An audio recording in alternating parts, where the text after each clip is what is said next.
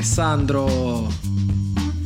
Ciao Marco, Ciao. Scusami, avevo il microfono spento. Sarebbe stato Come... bellissimo registrare tutto l'episodio col microfono spento. Vabbè, tanto quello, diciamo, il contributo quello, Enzo. Grazie, grazie, vabbè, ti sei rifatto. Vabbè, questa qua me l'ero scritta da tre quattro puntate fa, eh. Ho notato. Ce l'avevo, ce l'avevo preparata. Eh, mannaggia. Come stai, Marco? Benissimo. Hai ricominciato un po' il freddo, ma tutto a posto, insomma. Eh, anche, quindi anche da voi eh, l- la primavera è durata una settimana e mezza. Due diciamo. giorni, due giorni, due giorni. Vabbè, la settimana va. sarebbe stato sarebbe stata una chimera proprio una settimana di. Vabbè, speriamo che si riprende, insomma. Senti, che di che vogliamo parlare oggi? Parliamo di. Eh, oggi, oggi parliamo di un argomento interessante attuale. Perché sì, molto attuale, molto attuale. Eh, mi dispiace moltissimo per uh, tutti quelli coinvolti. Eh, stiamo parlando del disastro del data center O V H, eh, però penso che lo utilizzeremo come spunto per parlare un po' di disaster recovery o comunque di mh, come vengono trattati in generale gli incidenti e che approcci a che approcci siamo stati abituati noi, o comunque le cose che abbiamo, sai, letto, su cui ci siamo informati di più, e, diciamo tutto, tutto quello che c'è contorno, ecco, dei disastri, non solo l'aspetto negativo. Sì, sì. Allora, guarda, secondo me è una cosa interessante subito da dire che ah, io penso che questo evento è uno di quegli eventi che può cambiare il modo in cui si vedono, no, diciamo, i, i server attualmente, non, non il modo in cui si vedono i server, ma il modo in cui, diciamo, la logistica, ecco, dei, dei, dei server e dei dati, come li, come li, li persistiamo, no? E perché, cioè, su, quei, su quegli eventi che c'è un prima e un dopo, secondo me. Poi non, non si deve vedere, però c'ho questo, questa sensazione. Io stavo, ti posso dire dove stavo quando l'ho scoperto, stavo cercando di accedere a un A, un, a un'applicazione per, per controllare de, de, determinate cose, e quindi non ci accedevo più. C'è un'applicazione che, che utilizzo di, di, carte, di carte di pagamento, e, e non ci potevo accedere più, quindi c'era, è uscito un errore di Nginx a un certo punto, e ho detto mannaggia, cioè, cioè mi sono preoccupato, no? Sai, quando c'hai Cioè, quando è un'applicazione del genere, no, dove c'hai dei soldi sopra, eh, c'è certo. sempre una preoccupazione, no? Sono e... nel cloud al sicuro. Esattamente. E quindi sono andato, poi sono andato direttamente sul sito, perché ho pensato, no, ho detto magari il sito marketing, uh, e infatti c'era una pagina, no, che diceva: ci scusiamo per il disservizio, ma i, i server, i nostri server sono andati a fuoco. Che detto così. Ti giuro, e ho detto come sono andati a fuoco. Allora mi sono messo a cercare, no, mi sono messo a cercare, ho detto ma che è successo, ma che è? E sono andato a vedere, ho scoperto che in Francia praticamente c'è stato questo data center che, che era andato, alle, è andato in fiamme. Già, eh, anche, anche le nuvole prendono fuoco, insomma, che uno non si rende conto, no? Magari in realtà, diciamo, quando si lavora nel cloud e solitamente ci si affida a un provider. Ora, per quanto tu possa usare Kubernetes, ad esempio, o tecnologie per astrarre il più possibile il, la piattaforma su cui gira il tuo software, diciamo, da un lato, se cerchi di non utilizzare mai ehm, dipendenze, come si dice, eh, hard dependencies sulla piattaforma che hai scelto, quindi non usare esplicitamente i servizi specifici della piattaforma e limitarti, diciamo, che ne so, la tua infrastruttura Kubernetes, tu ricrei là tutti i servizi, tutte, sia le applicazioni che le dipendenze, quindi database, eh, NoSQL e tutto, e compagnia bella. Um, da un lato, da quel punto di vista ti stai parando, diciamo, da, da questi potenziali eventi catastrofici, però non stai sfruttando al massimo la piattaforma che hai scelto. Da un altro punto di vista invece c'è, è molto più probabile che magari avrai un ibrido, oppure no, utilizzerai mh, esplicita- esplicitamente i servizi della piattaforma che hai scelto, quindi, che ne so, su A W S avrai istanze E C due e magari grazie a um, come si dice, alle immagini Docker o, o che ne so, sì, alle immagini Docker, oppure comunque utilizzerai un database su un'istanza E C due, ma se utilizzi R D S, ad esempio, Relational Database di eh, di Amazon, e tu ti stai affidando alla, alla piattaforma. Certo. Se la piattaforma va a fuoco, eh, sono... eh, però diciamo che questo mo, magari a, su Amazon è un po' più difficile che vada a fuoco, per considerando dove molti data center sono, sono situati, però comunque ci possono essere delle avarie, no? Certo, eh, certo. Eh, ma quello è sempre il problema di, di affidarsi a terze parti, no? Ne, negli anni, diciamo a fine degli anni, degli anni novanta, eh, pure inizi duemila, c'erano ancora server proprietari, no? Io mi ricordo quando ho iniziato a lavorare, erano inizi duemila, uh, sì. Ehm... la società in cui lavoravo si comprava i server praticamente, cioè si compravano i server, c'avevano la stanza dei server. Certo. E poi è chiaro che ce ne, ci sono ancora società che fanno questa cosa, eh, per carità, ci stanno ancora, però ti porta una serie di costi che, che il cloud, eh, di costi di manutenzione, di costi di gestione, no? Proprio la logistica eccetera eccetera, che il cloud non, non, lo, lo demandi alla, alle terze ah, parti. Certo. Ma come tu dicevi, Poi, poi hai altri tipi di rischi. Oh, chiaro che questa è una cosa un po'...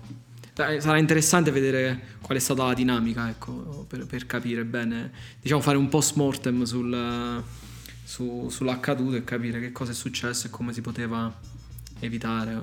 Però io vorrei dire, oh, succede sempre in Francia, oh, hanno, hanno dato fuoco alla, alla, alla chiesa, hanno dato fuoco alla cosa, cioè non è che qua... ci avranno pure dei problemi loro personalmente, eh? Non è che... vabbè, si bah, scherza, si speriamo dei nostri ascoltatori francesi. No, vabbè, è un evento drammatico chiaramente, perché c'è, insomma, a parte la gente che è stata coinvolta, ma in business, cioè, è una cosa pesante. Ah, vabbè, io quindi conosco in prima persona gente che è stata affetta comunque da questo, da questo problema, e tu per quanto puoi, come si dice, testare le tue... i tuoi sistemi, no, di disaster recovery, o comunque le tue strategie di disaster recovery, ci sono, ci sono situazioni come queste che vengono solitamente, come si dice, accantonate, come se capita, capita, diciamo. Eh certo. Eh, ci sono, cioè... ah, ma la, la probabilità è talmente bassa che ti... poi dipende sempre dal business in cui stai, insomma, sì, da sì. Quanto devi essere resiliente, da che tipo di, di servizio stai offrendo, insomma. È chiaro che se sei in ospedale, per dire, hai un altro tipo di servizio, devi, devi considerare anche questi, questi, questi casi estremi, perché eh, là c'è, diciamo, o, o un ospedale come una, eh, che ne so, i controllori aerei, per dire, no? le, le piattaforme di controllo aereo, eh, là è un'altra cosa, perché il servizio che dai è veramente una questione di vita o di morte, quindi no, ci sono alcuni, alcune aziende che fanno la classificazione del proprio sistema di disaster recovery. Alcune possono scegliere che per loro un evento di questo tipo è un evento di, di tipo company ending, cioè loro decidono in maniera così deliberata che eh, non gli conviene ottimizzare per, per quell'eventualità con quella, con quella probabilità, e quindi si, in maniera deliberata si, come si dice, accettano la possibilità che il proprio business possa terminare in, in quei casi, cioè nel senso che loro magari non, non vogliono, non ritengono opportuno in quel momento ottimizzare per quell'eventualità, perché magari il costo di ripristinare tutto, il tempo che ci vorrà per ripristinare tutto, Eh, conviene rispetto a, che ne so, rallentare i processi attuali, mettere in piedi tutta una serie di controlli, di eh, che ne so, di che ne so, tecniche di ridondanza, o comunque intro- introdurre processi nuovi di sviluppo software che magari non eh, sarebbero, come si dice, convenienti in quel momento della società, no? Eh, perché magari deve correre, deve, ha bisogno di acquisire clienti velocemente, sai, tutte le dinamiche poi di delle startup, specialmente quando hanno investitori di tipo, come si dice, californiano, ecco, che vogliono vedere un, una certa crescita distru- distrattiva, ecco, all'inizio, e poi, e poi sì. Si pensa a, a riparare. E parlando proprio di questo, quindi agganciamoci a questo, a questo argomento per, per parlare un po' di, um, non lo so come lo chiamate voi nella vostra società, però di incident management o comunque mm. crisis management, nell'ambito ovviamente del software, no? E del lavoro che facciamo noi. Come, come gestite voi ehm, questi, questi eventi, se, se sono eventi eccezionali oppure sono degli eventi eh, diciamo abbastanza frequenti, non quelli del, del, degli incendi, chiaramente parliamo, ridimensioniamo un attimo la, eh, no, diciamo la, la questione di, di, parliamo di incidenti, quindi che, che ne so, che, che deployate un, una versione del codice buggata o qualcosa del genere. Certo, certo. Ecco. Allora, ehm, c'è, c'è tanto da dire a contorno, diciamo, giusto per settare un minimo il contesto in cui noi operiamo. Ehm, vabbè, la nostra società si occupa di produrre un software per la gestione di, di lavoratori non dipendenti, ecco. E solitamente stiamo parlando di grandissimi numeri, no? E, e dal nostro software dipende l'accesso proprio ai sistemi delle aziende che utilizzano il nostro software. Quindi diciamo è comunque un, un software critico, no? Per l'azienda che lo utilizza. Ehm, per questo motivo noi abbiamo delle, dobbiamo essere diciamo compliant, dobbiamo rispettare determinati po- determinate policy, andiamo diciamo attraverso dei, dei processi di controllo e dobbiamo, no, dobbiamo, come si dice, essere chiari e formali rispetto a, ai nostri processi, no? Di gestione degli incidenti e queste cose qui. E questo proprio a livello proprio di, di azienda. Poi a livello di engineering noi abbiamo... Avete delle certificazioni? Sì, abbiamo la certificazione I S O due sette zero zero zero uno, ah. E poi okay, stiamo per fare S O C due, eh, vabbè, le, le tipiche certificazioni, diciamo. Ah, S O C due è un bel... Diciamo, eh, sarà una bella, sì sì, un bel una bella viaggio. Botta da prenderla, sì. Ci vuole sì, tempo, sì. Ci metterete un annetto, immagino, una cosa del genere. Sì, sì, anche di più. E... Quindi dicevo, oltre a questo ovviamente c'è un sistema, c'è un uh, protocollo tra virgolette di eh, incident management e operational, diciamo, review, ecco. Eh, settimanalmente noi abbiamo il cambio del, dell'on call rota e quindi noi ogni lunedì mattina ci incontriamo tra engineering leadership e mh, i, sia la coppia che era on call la settimana prima che la coppia che sarà on call la settimana, questa settimana. E, e si compiliamo solitamente un, un template che abbiamo col, col passare del tempo, no, eh, migliorato, e in questo template vengono inserite tutta una serie di informazioni come gli incidenti che sono successi nella settimana precedente, dei cambi infrastrutturali, infrastrutturali che ci aspettiamo la settimana che viene, eh, i, de- determinati, che ne so, occasioni di rischio che dobbiamo eh, tenere presenti. Ehm, oltre poi a tutta una serie di ehm, el- a tutto un elenco di eh, alert che sono stati generati nella settimana precedente, no? Eh, e discutiamo un po' del fatto che siano stati o meno ehm, come si dice risolti, eh, se sono stati prioriti- prior- prioritized by- dai team, ehm, e poi ehm, sì, diciamo questo è a grandi linee il sistema che, che utilizziamo e, e, e ritornando alla domanda che mi hai fatto tu, il, la tipologia di, di problemi che al momento sono i più frequenti sono quelli in merito alla mh, sincronizzazione di dati tra diversi sistemi. Stiamo parlando sempre di dati di personale, no? Eh, mm-hmm. Quindi dati di persone che devono accedere al sistema, e sono dati molto importanti perché errori in, questo, in questi dati possono significare, come dicevo all'inizio, il fatto che una persona possa perdere l'accesso al sistema. Mm-hmm. Eh, non nostro, però altri sistemi dipendono dal nostro, no? per, okay. per l'accesso. Quindi integra- diciamo interoperability tra, tra diversi sistemi, quindi tra il vostro e qualcosa di esterno. Esatto, come può essere payroll ad esempio. Sì, sì. Quindi okay, sono cose abbastanza critiche e visto che sono i nostri primi clienti sono aspetti del, degli algoritmi che stiamo rifinendo tuttora, quindi c'è, mm-hmm. c'è spesso l'occasione che succeda qualcosa.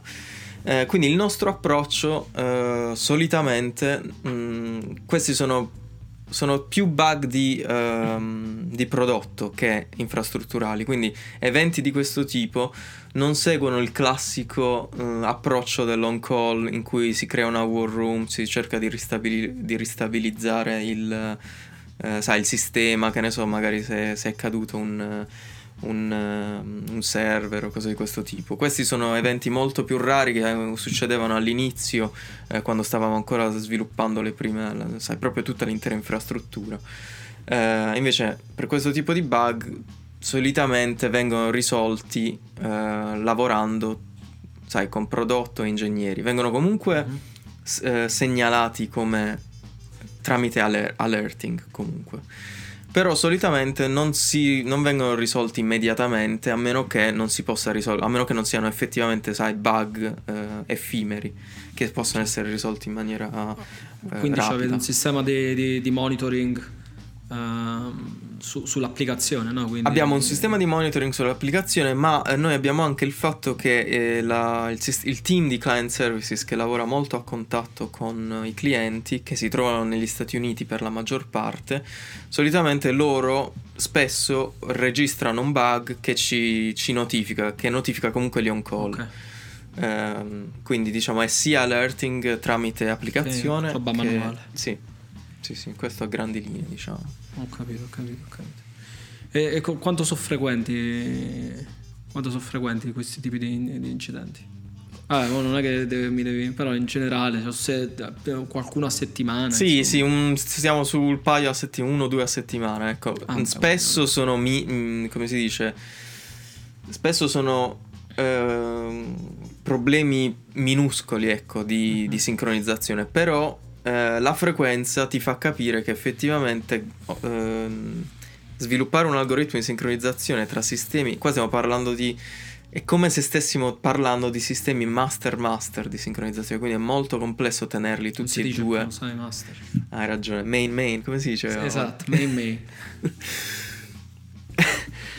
quindi, quindi diciamo stiamo ancora mettendo a punto quell'algoritmo e... e ce ne avremo ancora, ecco, di questo tipo di, di problemi. Mm. Però eh, i, i casi in cui invece l'incidente è più eh, come si dice, più importante, magari l'accesso al sistema nostro diventa impossibile, quindi i classici save uno, save due, eh, allora sì, si fa il solito save zero, si fa il solito, si approcciano, diciamo, si ristabilizza, si ristabilizza la, si ristabilisce l'accesso al sistema. Eh, solitamente Kubernetes, diciamo, favorisce questo, ecco, perché Kubernetes, sì, come lo sa- sappiamo tutti, che non è altro che un restarter at scale, ecco, non fa altro che ristartare i tuoi pod finché, finché non, non sopravvive. Ah, era quello che faceva, come, come era, C T R L al Teccanci, no? Esatto, però lo fa in maniera automatica, automatica. Ed, è, ed è difficilissimo da mettere in piedi.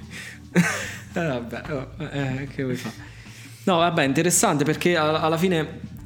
penso che, che tanto dipende, prima cosa, dall'infrastruttura su cui lavori, da, sì. da, da, da come ci si lavora. Quindi um, per dire, noi uh, dove siamo noi abbiamo mh, lavoriamo tutti su una singola codebase. Esatto. E quindi è, è un, un, un, a parte qualche cosa, qualche servizio, però il, il, la maggior parte è tutto nel monolito, che però viene deployato in diverse istanze che servono diverse parti del prodotto.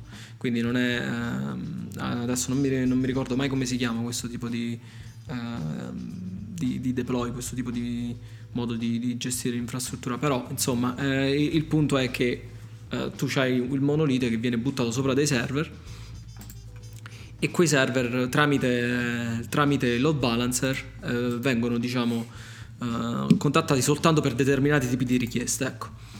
Um, e quindi voi seg- segregate, cioè utilizzate questo sistema per scalare orizzontalmente la, esattamente, l'applicazione. Esattamente, esattamente. E, però chiaramente è sempre in monolite, quindi se tu introduci qualcosa all'interno del monolite, eh, e noi abbiamo centoventi centotrenta ingegneri adesso che scrivono codice in maniera eh, costante e consistente tutti i giorni.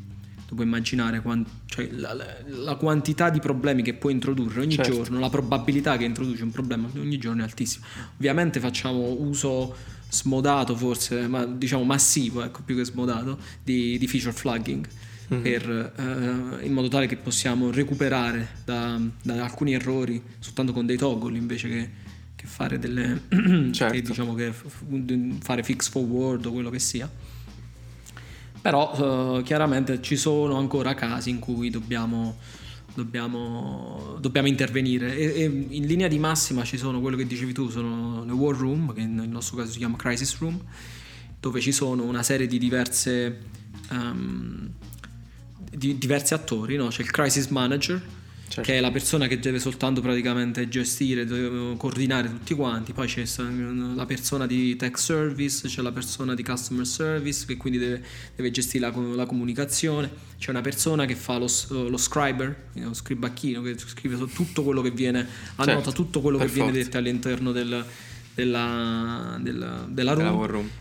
Esatto, e poi c'è qualcuno di, di infrastruttura, qualcuno di, di site reliability, e, e, e ci sono poi, ogni tanto arrivano altri, altri ingegneri, quindi chiunque to, fondamentalmente può, uh, può partecipare, uh, però ovviamente di solito partecipano le persone che quando parte una crisi che viene notificata su Slack vede qual è, la, qual è il problema, diciamo, si, si iniziano a, diciamo, le persone iniziano a a notificare su che cosa, su qual è l'errore, su quali sono, tramite New Relic, no? Quindi c'è il monitoring su, sull'A P M e, e via dicendo, e, e spesso no, tu ti, se, hai, se, hai, se hai appena deployato qualcosa, oppure se sei owner di una di un determinato parte dell'applicazione, in linea di massima lo sai se è qualcosa che hai fatto tu o qualcosa che non hai fatto tu, e di solito il team viene, uh, viene o contattato o proattivamente, diciamo, entra all'interno della room e cerca di partecipare. Secondo me, nel nostro caso specifico, io penso che eh, a, a volte ci sono troppe persone nella room, mm-hmm. perché proprio sì. il fatto che è aperta c'è tanta gente, cioè capitiamo che ci stanno, non lo so, venti venticinque persone, eh, mm-hmm. diventa tanto, perché stiamo parlando del venticinque per cento degli ingegneri, no? del, del oh, Poco, poco meno del venti per cento di tutta la di tutta la workforce, eh, che è comunque tanto, no? E se è bloccato per un'ora è un sacco, però è chiaro che eh, stiamo parlando di una crisi, eh, quindi si deve risolvere il prima possibile, anche perché abbiamo milioni di, di, di utenti, quindi se c'è una cosa che fa che poi effettivamente blocca qualcuno. E poi ci stanno i livelli di, di, di, di escalation, no? Quindi c'hai la certo. crisi normale di standard, e poi passi a high crisis se vedi se è una, che è una cosa proprio che è difficile da, da, da, da, da sistemare. Dipende, no? Dipende dalla, da, dalla situazione. Ultimamente, questi ultimi giorni, stavo proprio discutendo con, con alcuni colleghi su, uh, su quelle che sono le, le possibili risoluzioni, no? Le crisi. Mm. Perché poi cioè, dipende spesso dalla, da, dalla crisi, no? Però Uh, io noto che tante volte c'è, uh, in, in, soprattutto nel, nei manager e negli ingegneri con meno esperienza, uh, l'idea che uh, fare rollback è, sì, è la prima uh, soluzione. È la, è la soluzione, è la soluzione, sì, no? È sempre la soluzione. Che a volte sì, potrebbe tranquillamente essere, essere la soluzione, perché no? Però dipende dalla, dal contesto, dipende dalla situazione. Quindi io, io sto, sto in mezzo, nel senso, io sono del, del parere che il rollback è la soluzione soltanto se tu puoi garantire che ogni eh, cambiamento è eh, retrocompatibile. Retrocompatibile, esattamente. Certo. Solo se, se, altrimenti devi guardare il contesto e devi capire se effettivamente puoi fare il rollback o no. È chiaro che se ogni, ogni cambiamento che fai è retrocompatibile e tu ne hai eh, la sicurezza, tu puoi fare il rollback, però poi lì c'è, c'è un'altra questione: quanti rollback posso fare? Perché è chiaro che il cambiamento è retrocompatibile, ma non sarà retrocompatibile di una settimana, cioè difficilmente, lo trovo difficile che un cambiamento può essere retrocompatibile di una settimana tante volte. E riuscite Quindi... a tenere traccia, quando fate il rollback riuscite a tenere traccia di tutti i cambiamenti che sono stati che, sono, che erano andati in, ma- in main e che ora devono essere ripristinati? Um, allora, io penso a, a me personalmente credo che ci sia, ci sia da migliorare. Uh, chiaramente il um, diciamo il team, il site reliability team ha questo tipo di, uh, di, visi, di, di, di visualizzazione, però certo. come me, come manager, io trovo difficile attualmente, cioè, tante volte capire che ci sta in staging, che ci sta in production, certo. e via dicendo, quando succedono queste cose. Che poi è chiaro, non è il primo problema che c'hai, no? Quando c'è una crisi, che cosa ci sta, non è il mio primo problema, però eh, ci vuole un certo tipo di visibilità su queste cose, secondo me ci si deve lavorare. Uh, però eh, cioè, f- fondamentalmente per adesso la, la, diciamo che funziona, mm-hmm. ovviamente ti ripeto, ci sono del, queste parti di trasparenza, no, non perché vogliono, vogliono diciamo, tenerlo non trasparente, ma semplicemente perché ci, ci vuole del lavoro per, per poterlo portare a un certo, certo livello di trasparenza. Ehm, quindi eh, sì, quindi quello, quello che sto dicendo, diciamo adesso stiamo esattamente cercando di di eh, lavorare su che tipo di eh, approccio ci vuole nei diversi casi, perché eh, è chiaro che quando sei in una startup che ha dieci persone, no?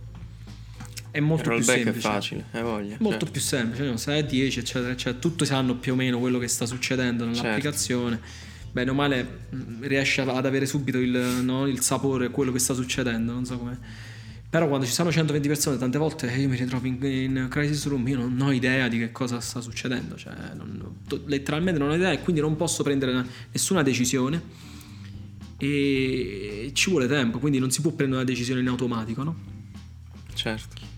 Eh, diciamo che è complicato, e, e poi dipende pure da quello che lavori. Come dicevo in altre puntate, io lavorando nella, nelle end-to-end encryption, è chiaramente tante volte mi risulta difficile, è certo. complesso fare dei, dei, dei cambiamenti che sono retrocompatibili, perché una volta che, che tu come utente, no, hai criptato il dato, se io faccio mica cambiamento, eh, non lo posso recomp- non è retrocompatibile, a meno che non me lo sto tenendo pure in chiaro, che praticamente romperebbe, romperebbe il contratto della end-to-end encryption, quindi certo.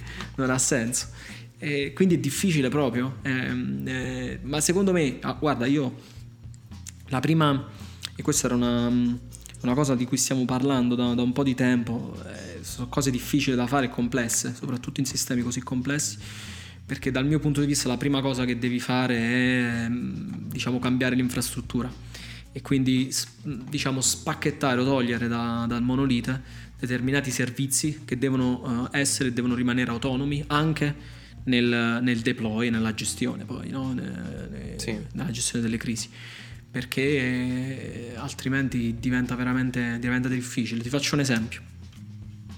Vai. Um, stavamo, questo un po' di tempo fa è successo, stavamo, niente, è partita una crisi, a un certo punto è partito un incidente, un Sub Zero, no, era un Sub normale, eh, è partito questo incidente e, e come ti dicevo, i, eh, la prima cosa che avevano fatto le persone all'interno di questo incidente, avevano pensato al rollback, perché perché questa è la, diciamo, è la prassi la, la prassi esatto. Quindi hanno fatto il rollback perché dovevano sistemare questo bug. Mo, facendo il rollback di questo bug, un'altra crisi, è partita un'altra crisi, perché? Perché in quel commit che, c'è, che, che era stato fatto, in quel deploy, diciamo, che era stato fatto, era stato uh, sistemato un altro bug, mm-hmm. no?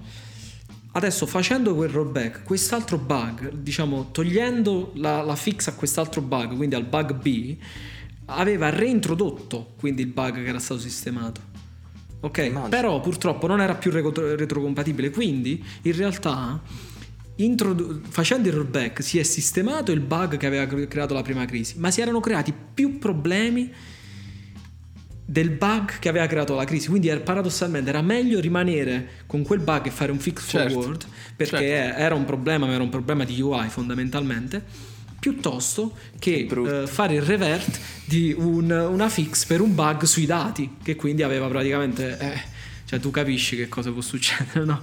E, certo. e, e, e parallelamente, perché questa era parte del mio team, stavamo, noi, cioè questo bug forte che avevamo sistemato era, era uno che aveva fatto il mio team, però noi parallelamente avevamo un altro stream eh, diciamo di, di lavoro, per cui stavamo, stiamo introducendo dei, dei, dei, modelli, dei, dei modelli all'interno del database, e il problema è che facendo questo rollback noi no, la, la versione precedente non era più compatibile, esatto, perché, sì, sì. perché non potevi fare il rollback della migrazione, e, e quindi ha introdotto un altro problema da quel punto di vista, cioè, praticamente ci siamo ritrovati con questi due problemi da gestire, e vabbè, non ti, non ti, non ti nascondo che ero abbastanza infastidito dalla cosa, ma non certo. perché perché io lo capisco, perché le persone hanno fatto questa cosa, no? L'hanno fatto in una maniera positiva, però è chiaro che diventa difficile, no? Ci stanno, loro non, che ne sanno, cioè ci stanno centoventi persone, ti ripeto, che, che scrivono codice, ma che ne sai che tutto quello che viene fatto ogni giorno non lo puoi sapere, non c'è modo di saperlo.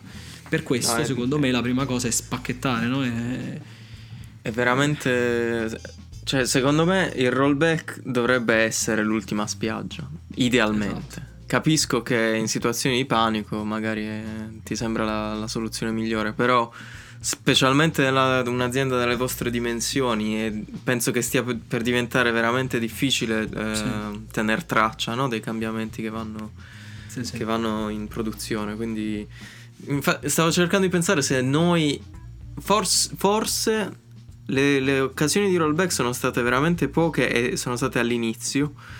Eh, però forse a noi un, da un certo punto di vista è un po' più facile la situazione, perché noi, come sai, pur avendo un unico code base, abbiamo l'infrastruttura, un'infrastruttura segregata per ogni cliente, quindi deployiamo mm-hmm. per ogni cliente. Quindi cioè in realtà è, por- è probabile che un incidente per un cliente non è necessario che non, non necessariamente sta accadendo anche per un altro cliente, perché magari, che ne so, dipende dalla scalabilità e i clienti hanno dimensioni diverse, no? Di popolazione di, di utenti, diverse dimensioni di database e cose così. Però tendenzialmente comunque cerchiamo di, cioè manteniamo le versioni in produzione consistenti, quindi se ris- riscontriamo un problema, il problema viene risolto su master, noi purtroppo si chiama ancora master, e, e quindi rilasciamo la nuova versione comunque a tutti i clienti. Però sì, è, è complesso, specialmente se la mentalità è stata abituata a questo tipo, no, di, cioè diventa un, come si dice, una muscle memory, una memoria muscolare il fatto di fare esatto. rollback appena vedi un incidente. Esatto. Eh, però spesso crea più problemi di quanti ne risolve. Esattamente, esattamente. Ma, ma, ma guarda, il, il, il problema infatti è, è, proprio, è, è proprio la scalabilità, cioè che non è una, una soluzione scalabile eh, appunto quando c'è tanti, tante persone, soprattutto quando c'è un, un unico code base, perché poi alla fine la realtà, il problema è quello, perché se noi avessimo il nostro... il nostro servizio che gestiamo e che c'hai quattro, cinque, sei ingegneri che ci lavorano sopra, è molto più gestibile, è molto più eh, molto più fattibile anche fare un rollback, per quanto non è detto che lo, lo, lo puoi fare nel nostro caso certo. specifico. Però anche la, anche la decisione, no? La decisione eh, di che cosa fare è molto più immediata, perché è chiaro, è quel servizio che sta avendo problema, c'è un'ownership precisa, ci sono queste persone, tu non devi andarti a impazzire per capire da dove sta certo. arrivando il problema, cioè lo vedi, sta là. Poi ovviamente se, se parliamo di, come diciamo, di interoperabilità tra, tra i servizi diventa difficile, ma là devi avere un monitor, diciamo, con i uh, sì, ben, sì. ben fatto, no? Esatto, ben un fatto. contromonitor un contromonitor esatto. Cioè, quindi eh, devi tenere, eh, però è, è ovvio che questo è uno dei downside dei microservices, no? Eh, che devi, devi monitorare tutto, devi monitorare tutto. Però eh, la verità è che eh, la verità è che in, rea- cioè, in realtà se- sempre parlando di ideali, il monitor dovrebbe essere pervasivo di qualsiasi tipo di architettura, sì. che sia microservices o no, perché anche in un'architettura monolite, se il monitoring è fatto in un certo modo, anche lì puoi renderti conto immediatamente dell'area dove si sì. trova il problema e magari riuscire a fare fix forward in, invece di, di fare rollback.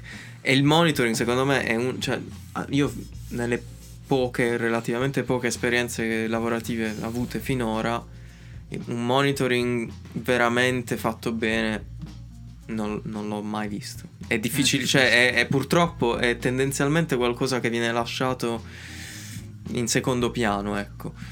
Persino nelle grosse, nelle grosse multinazionali comunque si fatica sempre ad avere... Sì, come dici tu, se la multinazionale già r- utilizza microservices, magari è un po' più facile che sia collaudato come approccio, e quindi magari il monitoring diventa parte di tutto quel processo che serve per portare un nuovo microserv- microservice in produzione, no? Quindi si, si fanno le architectural review, le operational readiness reviews, tutti quei processi che da un certo punto di vista ti rallentano, da un altro punto di vista esatto. però garantiscono una certa omogeneità di approccio al mondo e la solidità del sistema poi nel lungo periodo. Esatto, esatto. Insomma, sì, sì, sono... no, ma... no ma guarda, ne, ne parlavo tra le altre cose paradossalmente ieri proprio con, con il, il P M eh, di uno dei team pubblico gestisco... ministero eh? il pubblico ministero dimmi. il pubblico ministero sì sì e... e... Cioè, il, il punto è sempre dove vuoi mettere il focus, no? Se la, eh, se la velocità eh, diciamo la, di, di delivery è il, se tu metti il focus sulla velocità di delivery, qualcosa devi tagliare. E certo. Quindi che cosa tagli? Qual è una delle prime cose che tagli? E, il, il monitoring, perché cioè, o tagli il monitoring, o tagli il test, o tagli, cioè devi, da qualche parte devi tagliare, eh? Quelle dimensioni, quelle so. Quindi però secondo me arri- dipende da, da, che, da, da che fase della società stai. Se quando sei in una fase, eh, diciamo come nel nostro caso, dove hai milioni di utenti, perché eh, in Francia praticamente è, è un monopolio quasi, no? Eh, in Germania comunque ci sono milioni di persone, milioni di pazienti che utilizzano l'applicazione. La, la velocità ha un, ha, è importante, però è più importante eh. secondo me La qualità. Uh, la qualità, la velocità, certo. Era più importante quando tu eri una startup che è riuscita da, da sei mesi e quindi avevi bisogno di fare le cose perché dovevi acquisire fette di mercato. Ma quando il mercato tu già ce l'hai, e se tu fai un errore, cioè per dire nel nostro, nel mio specifico caso, se noi facciamo un errore rischiamo che la gente non ha, non ha più accesso ai propri dati.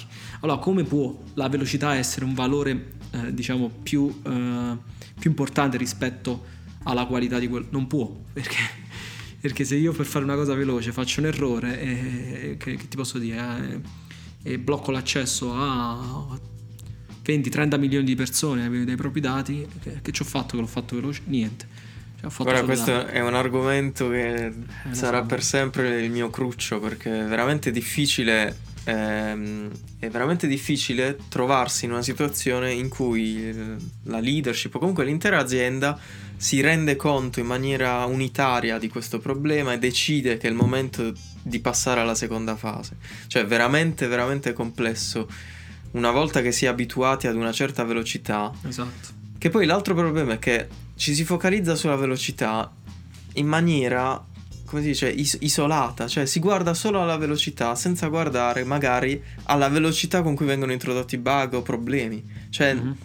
La velocità di delivery in sé per sé è una vanity metric, c'è poco da fare. Però c'è, sì, c'è, ci sono veramente tante tante aziende che si focalizzano su quello e non riesco ancora a trovare la, la quadra di questo problema, perché sì, sì. veramente, non lo so, passare, passare, cioè prendere la decisione di dare priorità alla qualità significa inevitabilmente rallentare, cioè non, non, c'è, non ci sono altre spiegazioni, cioè rallenti ora per andare più spedito in futuro, però è, è proprio la decisione deliberata di andare lento ora che viene raramente presa. Sì, sì, sì. No, allora, guarda, io devo dire che dove sto adesso mi sento abbastanza fortunato da questo punto di vista, perché eh, penso eh, il management ce l'ha questo tipo di, di, di idea, se ne, se, se ne rende conto. Ovviamente diciamo muovere una società che l'anno scorso aveva la metà degli ingegneri che c'hai oggi e l'anno prima la metà degli ingegneri che c'hai oggi, no? Cambiare tutti i processi, eh, è più facile scalare il numero di, certo. di persone all'interno delle, delle società che il processo, quindi comunque diciamo la visione c'è, eh, chiaramente, però ci si deve arrivare col tempo. Ehm, eh, che ti volevo dire? Sì, ma quello che, quello che dicevi tu, ehm, eh, secondo me c'è, eh, spesso c'è un, un fraintendimento tra che cos'è la velocità e che cos'è la costanza di delivery. È vero. Cioè sì, ci, ci si concentra sulla velocità del, del delivery, ma non sulla costanza del delivery, perché in realtà la costanza del delivery è la cosa più importante.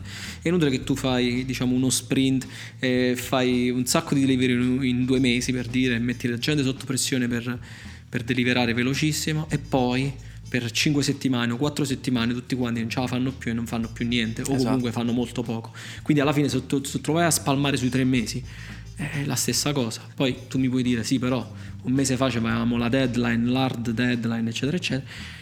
Sì, però Andate qua deadline. Ritorniamo alle deadline. Che cos'è una deadline? Cioè una cosa è la deadline del, che ne so, del governo che ti dà una deadline perché la, la, devi fare le vaccinazioni e quindi le devi fare in un, entro un certo periodo perché la gente sta morendo. Allora quella è una cosa. E un'altra cosa sono le deadline che ci diamo noi così per darci un, un tono, diciamo, per dire quanto siamo fighi, no? Eh no, quelle non, cioè, per dire siamo veloci a fare le cose. Eh, non lo so. Non, Cioè, boh, non lo so, ci, ci concentriamo sulla, sul, secondo me sulla, sulla dimensione sbagliata, ecco, tante volte. Quello che dico sempre agli ingegneri: voi non vi dovete preoccupare troppo del, di questo tipo di deadline, perché noi ci mettiamo delle deadline, però sono deadline che ci mettiamo noi, cioè così come ce le mettiamo, così le possiamo spostare. Quindi cioè, sono quelle che uno ti, si deve dare la cadenza, per questo a questo ti serve, non per farti sta male, perché se no non hai risolto niente, non hai risolto. Poi se c'è qualcosa di esterno, eh, questo è un altro discorso. Eh, però è là ci e anche là poco. Si può lavorare, eh? Anche si sulle deadline esterne spesso sono per fraintendimenti o per questo è vero, mancanza ma so- di trasparenza, ma soprattutto puoi lavorare su quello che, su quello che deliveri, cioè in- esatto. Invece a quel punto, se tu c'hai una deadline che è una hard deadline e tu sai che entro, che ne so, alla fine del mese devi fare qualcosa, allora tu dici ok, se io entro alla fine del mese devo fare qualcosa, vediamo che posso fare entro la fine del mese. Dire devi fare tutto entro la fine del mese non è realistico, dai. Cioè semplicemente eh, non, non è fattibile, insomma. Come avranno capito i nostri ascoltatori, anche un episodio partito dal disaster recovery è finito no. a parlare di deadline, vuol dire esatto. che abbiamo un trauma, un trauma, sì, forte sì, trauma sì. Vabbè, quindi però fate i post mortem dopo, no? Anche li facciamo, li facciamo. Eh, non mi piace molto questo termine post mortem, però sì, a me. Incident review, quello che sia. Sì, sì, li facciamo. Qualcuno li chiama learnings.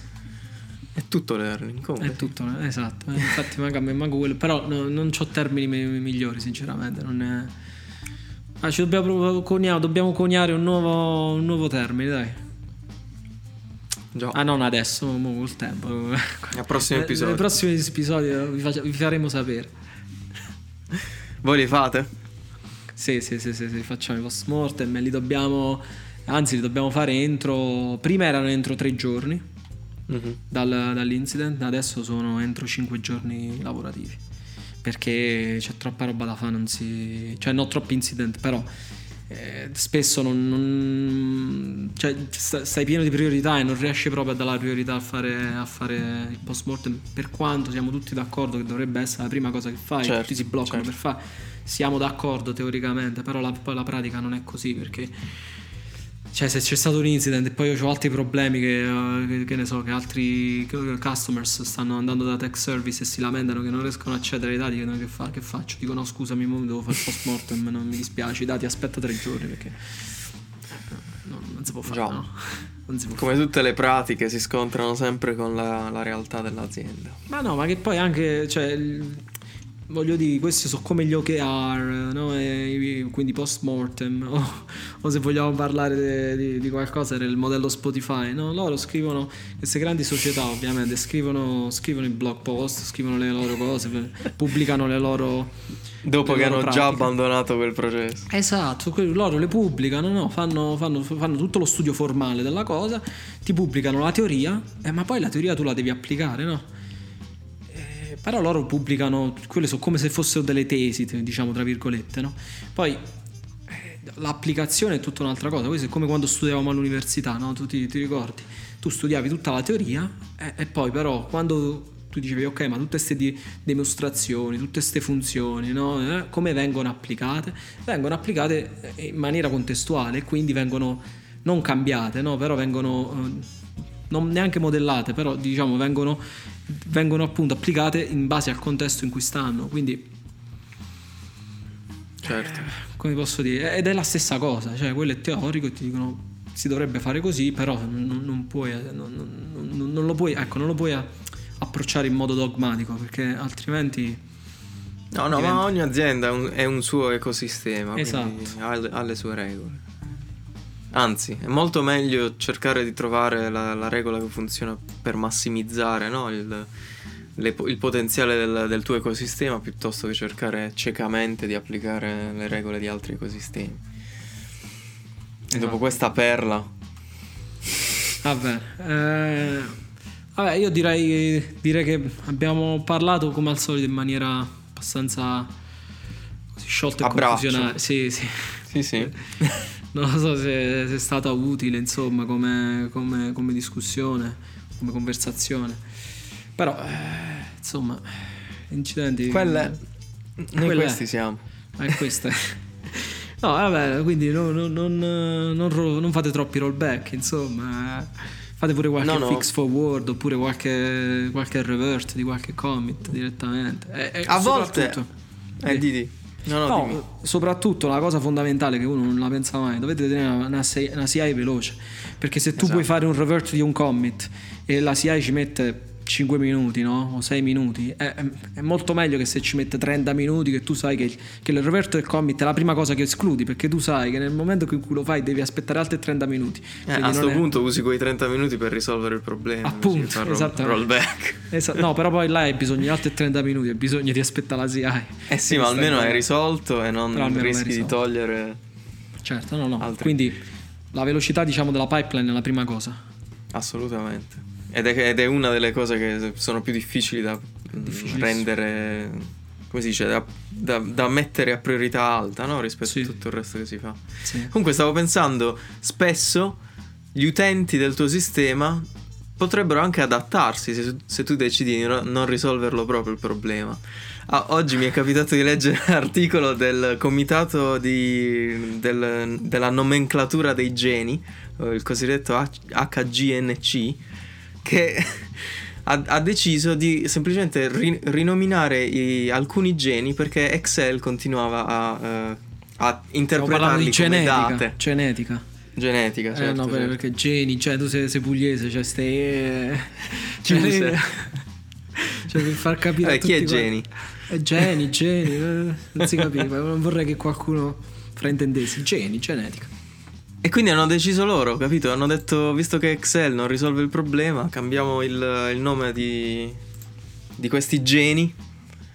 E quindi vedi, può, può darsi anche che non serva sempre risolvere i problemi del tuo software. Quelli che parlano pure loro, dai, li chiamavano Mark, Mark, marzo uno, settembre uno, Ma, Mark uno, D E C due, sì, sì. Cioè, tra tanti nomi tu scegli proprio quelli dei, dei mesi scegli. Cioè, eh, scusa, eh. E poi insomma, dai, sì, ci stava il workaround, dai, su, su Excel. Però capisco che era un po' una, una scocciatura. Ma guarda, quando mi hai mandato l'articolo, io la prima cosa che ho pensato è che tristezza tutta sta gente che usa Excel. Questa è... E invece, invece invece Excel è alla base ah, di tutto. Sono business. Guarda, io una volta feci un'interview per una, per una società eh, qua in Germania, tra l'altro. Non ricordo il nome, però feci un'interview per questa startup che praticamente lavorava sull'Excel. Vabbè, loro facevano, cioè avevano un'applicazione che ti permetteva a più persone di collaborare sullo stesso foglio Excel, um, senza Google doversi... Sheets. Eh sì, sì, no, no, era foglio, erano proprio Excel. Ah. Sì, sì. E, praticamente soltanto inviandoseli tramite email, cioè una cosa strana che, che tu dovevi... modificavi sempre lo stesso, ti facevo un versionamento, una cosa particolare. Io non so se come è andato a finire. Tra l'altro mo, mo me lo devo cercare, devo vedere che fine hanno fatto, che era tipo un paio d'anni fa. Eh, magari so, non lo so se sono andati avanti oppure, oppure no. Comunque non mi hanno preso alla fine, eh, giusto per, per essere chiari, non ero buono. E eh, eh vabbè. Comunque, a dove? Sì. A Dublino? Qua no no, qua a Berlino, qua a Berlino. No. Era come, come V P of Engineering. Vabbè, ma mi sembra strano come business model. Voglio dire, Excel fa già collaborazione e versionamento. Sheets pure. Mo, ma guarda, mo, così non mi ricordo come, come qual era il problema, sinceramente. Però era tutto tramite email. Cioè tu quelli si scambiano. Non lo so. Ma, ma infatti non so se sia andata bene o no. Tra l'altro, cioè, se non sbaglio, scrivevano, scrivevano proprio in Kotlin, scrivevano l'applicazione. O era JavaScript, non mi ricordo, dai, mi pare Kotlin. Però mi potrei sbagliare. Va bene, mandamela, sono curioso. Va bene. Allora rimaniamo così. Senza va bene, incidenti. Questa puntata poi decidiamo se facciamo un rollback oppure no. Eh, vabbè. Infatti vediamo un attimo, perché visto che magari si, si, si è stoppato il video a un certo punto, vediamo un attimo come funziona. Va bene. Allora, buona serata. Tante belle Anche cose. A te. Salutami a Germania. Ciao ciao. Ciao.